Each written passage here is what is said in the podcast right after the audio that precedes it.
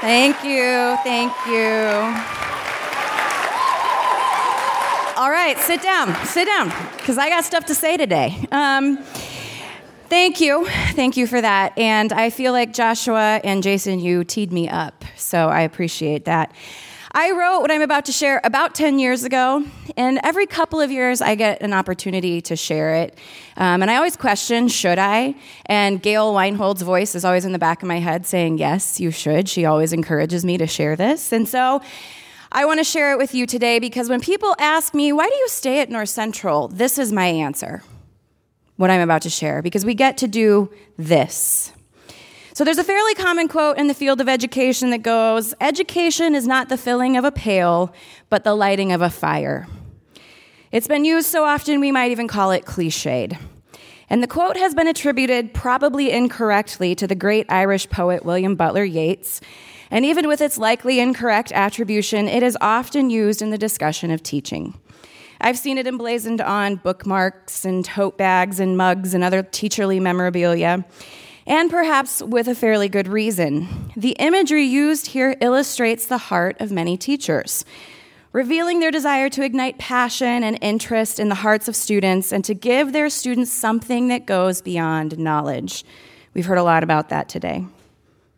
You see, to educate is not just to give facts, but empowerment. To ensure that all students can take the knowledge they've been given and use it effectively, use it for the common good, we often hear. At North Central, though, I believe I can speak on behalf of the entire faculty when I say we desire that you all, our students, will go beyond using your knowledge and skills for the common good. We desire that you use them for the glory of God. We teach and mentor with the hope that all students find knowledge and skills empowered by the Holy Spirit. In our Pentecostal context, then, this educational fire that Yeats and others have spoken of becomes a holy fire, one that we desire to burn bright in you and to be used as a tool for building the kingdom of God, no matter what vocation you go into or degree you walk away with when you leave here. To that end, my address today is entitled, How Then Will You Use This Fire? I ask this question because it's one I've had, to, I've had to answer at various points in my own life. I've wrestled with on occasion what it means to have an education. In my own arrogance, I've desired for my education to be seen, for it to make me respected. And one day, in the midst of that struggle, God spoke to me more clearly than I've ever heard him before and revealed to me this education is a tool on your belt, not a feather in your cap.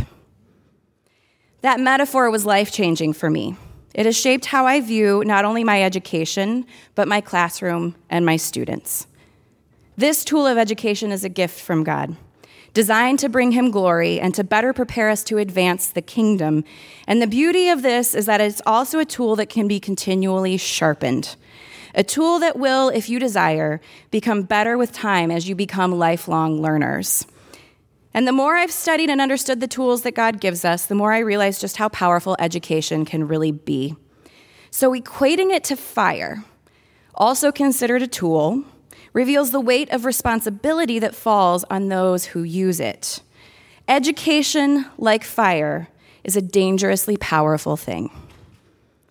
Author G.K. Chesterton said of fire, It is the most startling of all material things. It embodies all that is human in a man's hearths and all that is divine on his altars. But there is about this generous and rejoicing thing an alien and awful quality, the quality of torture. Its presence is life, its touch is death. Fire is the essence of nearly all ritual. To burn something, to make a blaze, is one of the most natural outcomes of a strong conviction of any sort. Chesterton points out here the unique nature of fire. Humanity has long been captivated by fire. How many of you this summer found yourselves sitting around a fire?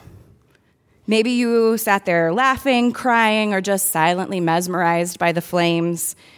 Fire brings us together, not only for its life giving qualities, the ability to stay warm and cook food, but also for its ability to inflict cruelty. Chesterton shows us that fire can bring either life or death, depending on how it's used.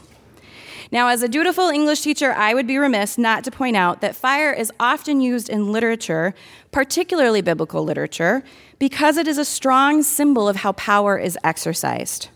And it's used as a symbol of God's power as well as the presence of the Holy Spirit. God appeared to Moses as a burning bush. He led the Israelites out of Egypt by a pillar of fire. And on the day of Pentecost, tongues of fire came to rest on God's people. But fire also represents God's wrath. Hell is likened to a lake of fire. In many places in Scripture, fire is used to destroy sin. Education, like fire, is a powerful tool, but one that must be used appropriately, or like fire, it may cause destruction. So, back to that question how then will you use this fire? Will you wield it as a holy fire or a destructive one?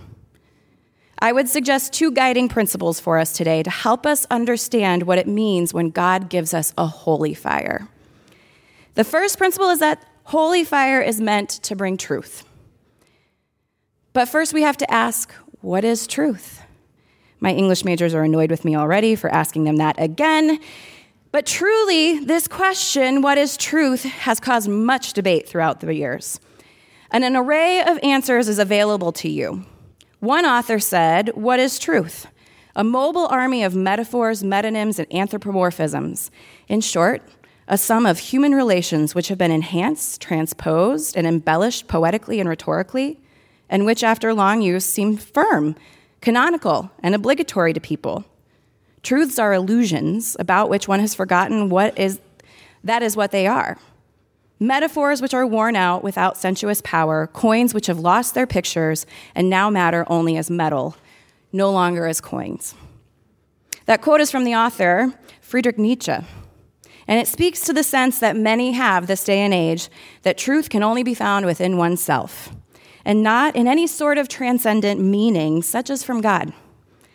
Truth for Nietzsche and so many others is an illusion, and that 19th century German philosopher may seem very far removed from us today, but it's not difficult to see his influence on our line of thinking.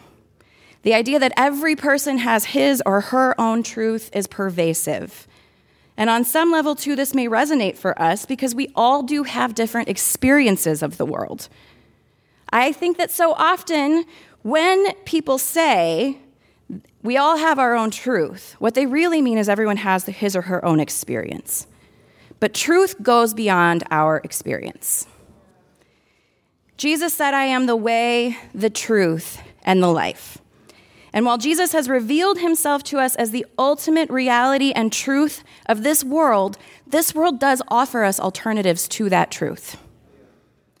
But holy fire has a way of revealing truth in the midst of these alternatives. In 1 Kings 18, the prophet Elijah must confront the Israelites in their worship of Baal. And he challenges them because they've been wavering. They've been not faithful to God, but also not fully committed to Baal. And they vacillate back and forth and back and forth. And Elijah asks them, How long will you go limping between two different opinions? If the Lord is God, follow him. But if Baal, then follow him. Elijah has pointed out that when the Israelites do not make a choice, they injure themselves. And when the Israelites are stupefied and cannot answer him, Elijah throws down the gauntlet. The duel between Elijah and the prophets of Baal is set in that chapter, and the ground rules are laid. The field of battle is selected. An altar will be laid for each god with a sacrifice. The spectators gather to see this. The weapons are their prayers to their gods, and they're aimed and ready. And the contest is frenzied as one of the prophets of Baal scramble to build their altar and they call fervently on their God, and Elijah waits. How will the victor, the one whom the Israelites will serve, be chosen? The scripture says, The God who answers by fire, he is God. But the prayers from the 450 prophets of Baal bring no result, not even a spark. And Elijah, in what could be seen as a great act of almost excessive pride, orders his altars to be drenched in water, not once, but three times.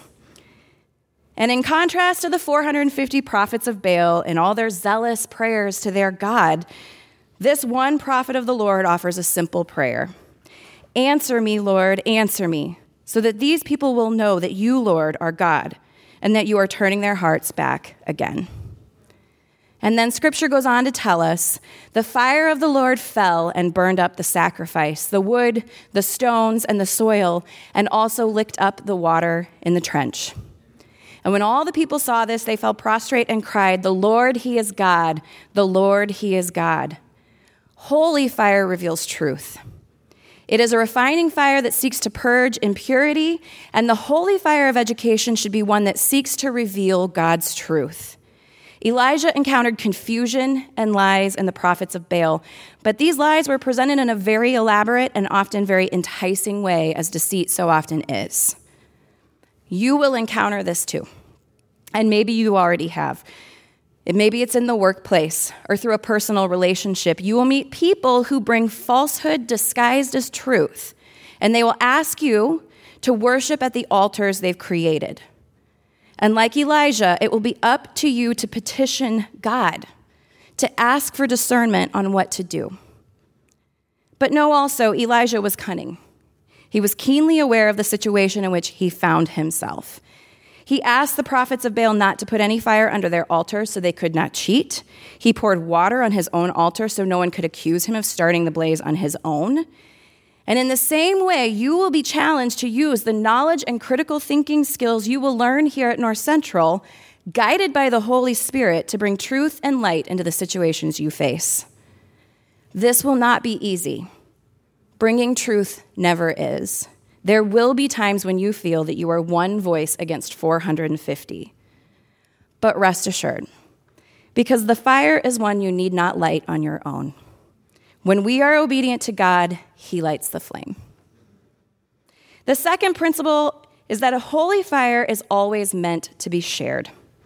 Fire is a really interesting element. There's nothing else quite like it in that sharing it never decreases it. Consider that when you light a candle, the flame on the match does not get smaller. In fact, sharing fire oftentimes makes it stronger. Wildfires can spread at about 14 miles an hour, and fire can take on a life of its own, finding ways to keep itself alive and flourish despite all efforts to vanquish it. The embers that spark off of a fire serve to keep it growing. And a raging blaze is difficult to quell because fire wants to be spread and shared. This is something we think of in a negative way because it's very dangerous and it destroys whole cities and forests. But it also can be a beautiful image of something that is so great and powerful it cannot help but be shared. And we see this in Jeremiah 20, one of my favorite passages in Scripture. The prophet Jeremiah has been put to prison for speaking truth. Publicly, Jeremiah has been very bold. He's prophesied of Babylon's captivity and he's been met with mocking and jeering. But privately, in his prison cell, he laments and he blames God for deceiving him, even. He wishes that he would no longer have to prophesy. But he quickly realizes that trying to give up the call to truth is impossible. Jeremiah 27 through 9 says, You deceived me, Lord, and I was deceived. You overpowered me and prevailed. I am ridiculed all day long. Everyone mocks me. Whenever I speak, I cry out, proclaiming violence and destruction. So the word of the Lord has brought me insult and reproach all day long. But if I say, I will not mention his word or speak anymore in his name, his word is in my heart like a fire, a fire shut up in my bones. I am weary of holding it in. Indeed, I cannot. The holy fire of education is meant to be shared. God has given you this opportunity as a gift to receive an education that is not just about knowledge for the sake of knowledge it is about knowledge and skills, not about knowledge and skills for the sake of reputation.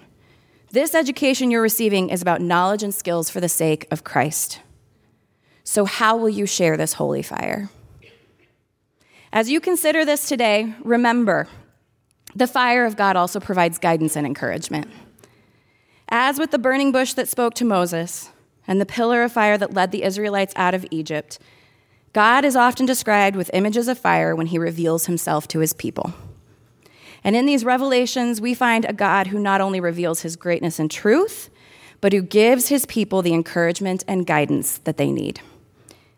Our God is one who always cares for his people well. When he calls you, students, to impossible situations, as he did with Moses, he says, I will be with you. And when he leads you across treacherous terrain, he will provide the light of his glory to guide you. Students, today, I pray that God would give you the confidence and cunning of Elijah and would ignite the education you are receiving as a holy fire, a fire that would be used to bring truth and light into places of deceit and darkness. I pray that this fire would burn bright in you, so fiercely that you would feel it shut up in your bones and you would be unable to keep it to yourself. But most of all, I pray that it would be a fire that you use not to shine light on yourselves, but to illuminate the glory of God and His goodness. For His is the kingdom and the power and the glory forever. Amen. Amen.